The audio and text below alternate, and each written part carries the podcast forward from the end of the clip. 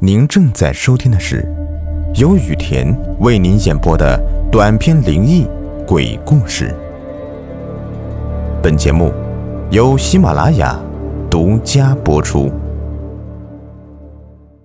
晚上好啊，朋友们，欢迎收听今天的灵异鬼事，我是主播雨田。今天啊，给你们带来一个真实的灵异故事。我那时候吧，上初中，暑假，一个人在楼上。因为是夏天，爸妈睡得都比较晚。再者就是啊，我那时候初二，正贪玩。我爸妈一关灯之后，我就玩起电脑游戏来了。我平时打个通宵都没啥事的。也就是十一点四十左右吧，突然感觉特别的困，我就关上电脑，躺在床上了。可这一躺下就立马不困了。我就拿出手机看小说，这看着看着眼皮就特别沉重。我那时候睡觉之前呢，基本上都是看小说睡着的，第二天手机屏幕还是亮着的。我也就看着看着吧，也就睡了。可就在我半梦半醒之间呢，我清晰的听到我耳边有浓重的呼吸声，就是那种老人的呼吸声，特别均匀，而且沉闷。我当时就快要睡着了，没怎么当回事。可是那个呼吸声就一直在我房间里面喘息着，我立马就清醒了。然而，那个呼吸声还在。哎，你能想象得出来吗？当时那样的画面，就是已经是深夜了，爸妈早就睡着了。我玩游戏啊，都不敢把按键按得太大声。总之，整个环境都反映出。这已经是深夜了，可是就是这样深夜的情况下，你的房子里面出现了老人的呼吸声。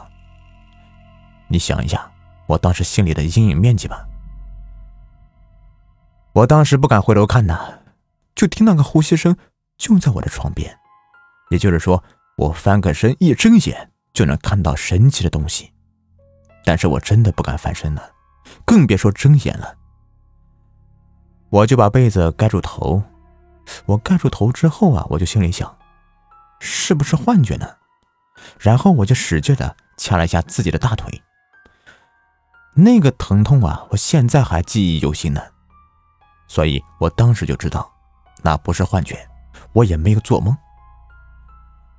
我当时躺在床上是一动也不敢动啊，我当时出的汗都快要染湿枕套了，我就这么僵持着。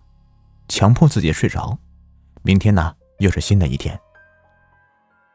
事实证明我神经没有那么大条，我感觉过了有半个小时左右吧，那个呼吸声还在，而且好像更近了一点，以至于我不敢用鼻子呼吸，因为在特别安静的时候用鼻子呼吸会有声音，我就用嘴巴呼吸，大气都不敢喘一下。就在这么个情况下，我又冒出一个念头。我当时心里想，我跑出去下楼找爸妈去。我要再待下去，肯定会被吓个半死。可是，当我听见那个呼吸声之后啊，我就打消了这个念头。因为我在心里想，我一掀被子，肯定能够看到他，说不定呢，当时我就被吓死了，而且。拧开门也得三四秒吧，我可等不起。当时我心里特别矛盾，然后就慢慢的把被子卷得更紧了。我怕突然有一双手掀起我的被子来。就这样持续了半个小时吧，我的床铺都已经湿了，被子更加不堪。人在困境中啊，总是能够激发出求生的欲望。我就想，死就死吧，妈的！我刚想有所动作，那个呼吸声就更加沉闷了，就感觉是七八十岁的老人要断气时的样子。我吓哭了，是眼泪自动滴的。我就这么的跟房间里那个人，我不敢露头去看的那个人僵持着。就在这会儿，我突然听到楼下有开门的声音，特别清晰，然后我就听到了我爸的声音。肯定还没睡，都几点了啊？房间还这么亮。我当时就掀开被子，拼了命的往外面跑。我拖鞋都没穿，一拧开门就往那楼下跑。我两三步就下去了。当时我就没感觉到疼。然后我爸看到我突然从楼上跑下来，有点莫名其妙，就说：“这么晚了，赶紧的睡觉去。”我就这么的看着我爸，一句话都没说，看了将近一分钟。我爸看我不怎么对劲儿，就问我怎么了。我还是没有说话。然后我妈就出来了，对我说：“怎么了？赶紧去睡吧，明天不许睡懒觉哟。”我当时木讷的看着他们，我爸妈也发现了我的不对劲儿，就说：“你先进来，告诉我们怎么了。”他们先进去了，习惯性的关门。我当时就立马把门给推开了。我爸一看我这反应，就问我怎么了，我还是没说。我也不知道我当时怎么想的，就是不说话，心里面特别的清晰，就是不想说话。然后我爸和我妈就一个劲的问我怎么了，动静有点大，把我奶奶吵醒了。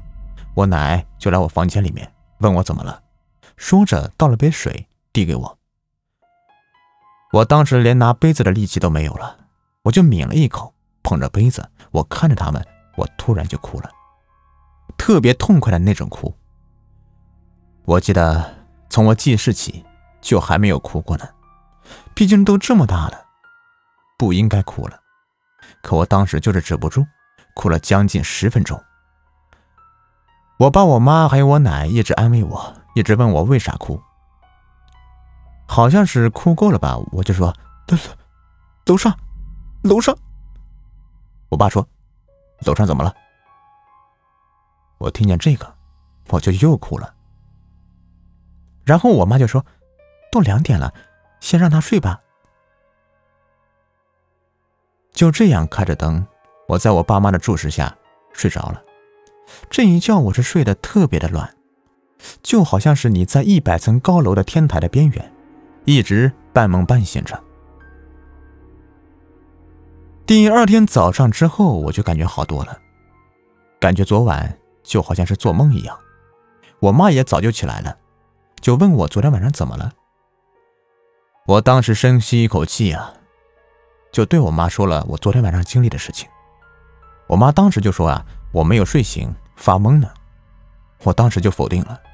当时是夏天晚上九点钟，温度就将近四十度，我就搬个凳子在院子里面傻坐了一下午，任凭这个太阳啊晒着我，我当时感觉特别的温暖，特别的亲切，然后我就掀起了我的短裤，那个淤青是清晰可见。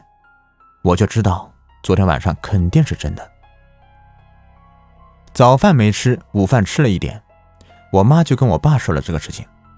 吃午饭的时候，我爸就说呀：“男人怎么能被吓成这样呢？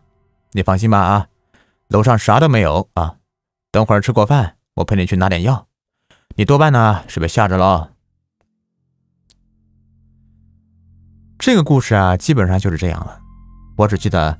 那个暑假差不多有两个月，我都没有踏上过楼梯一步，不敢一个人在家，也不敢晚上出去玩。